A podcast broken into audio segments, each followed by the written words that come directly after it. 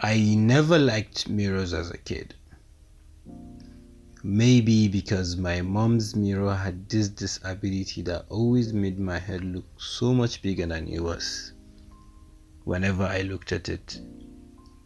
Maybe it is true that my head was that big. Maybe I didn't want to accept that. So I hated to see it. I avoided looking at myself in it. I never liked mirrors. Fast forward many years later, I met you. A mirror glistening in the sun, blinding my eyes from seeing reality, from seeing sanity. A mirror that didn't show me my big head but showed me assorted dreams, magical fantasies. A mirror I didn't see as a separate entity from me. I just wanted to look myself in you because I love how I look on you. And I love how you make me look. But you were in the sun. So I got blinded by the shine, I got blinded by the love. I want to document you properly on all the pages of today and tomorrow. So when I flip my heart, it will have the tattoo of you when I open it, it will glow with the chocolate melanin of your skin as you have been embedded in it. For since you entered in there, you have been carved and etched in unerasable ink that flows through my veins.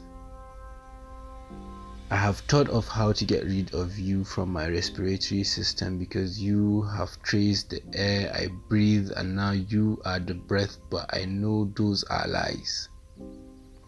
I will not and cannot erase you. I will only retrace you and double your oxygen with energy and double our activities with more concentrated breath because my concentration is on you, my missing rib. And once the missing rib comes back, it should not be far away from the rest of the body. These and more are all that I have made fertile efforts at documenting. I have a pen for my paper, stones to my caves, blood to my heart, but still try and I cannot go on. Even on days where words fail me, I remind myself that they haven't failed me as much as love has. But I'm still hopeful that it will get better. I know I haven't written poetry in a long while.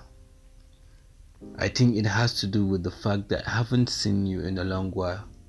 It is how a car needs a key to its ignition to start a journey forever, and how I need your smile to meet the bulbs in my eyes and electrify them to come to life at the indescribable beauty you possess whenever you smile. That is my muse. They are needed to kickstart every ounce of my existence. I haven't written poetry in a long while because poetry is usually inspired by everything love, sadness, happiness, heartbreak, and when I cannot see you, it automatically means I cannot define what I feel. It means there is an absence of everything. It is a continuous slideshow of emotions, and I don't know which to settle in with. Maybe because my pen is dry and I want this ink that comes when our mouths meet. How I am filled with words whenever we collide. I want to find you in my dreams, in my thoughts, in my deeds, and in my that, in my deeds, and I want you to be the center of my that. I haven't written in a while because if I write poetry, I will be writing you to my presence drawing you to my existence. I have been so cautious of doing that, but now I just want to say, I don't care. I just want to write you in all my bones, make you flow into all my marrow.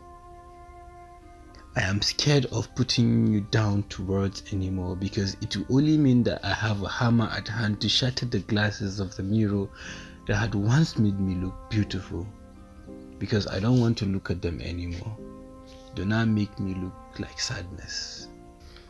I know that even with all of this, if your heart was a canvas for me to paint on, I can never paint ugliness. because the template that has been sitting right there screams beauty. But beauty, my darling, isn't enough. Poetry isn't enough. Even metaphors can only do so much to punctuate of how heartbreaking it is to continue to let you go every single time the sun sets and rises again. This time around, I really, really don't want your sun shining on me anymore if this shine of yours won't hold in forever. Well, I guess even the sun cannot promise me that because I now understand that even if I am not ready for the night, it cannot always be daylight and sunshine. Goodbye, sunshine.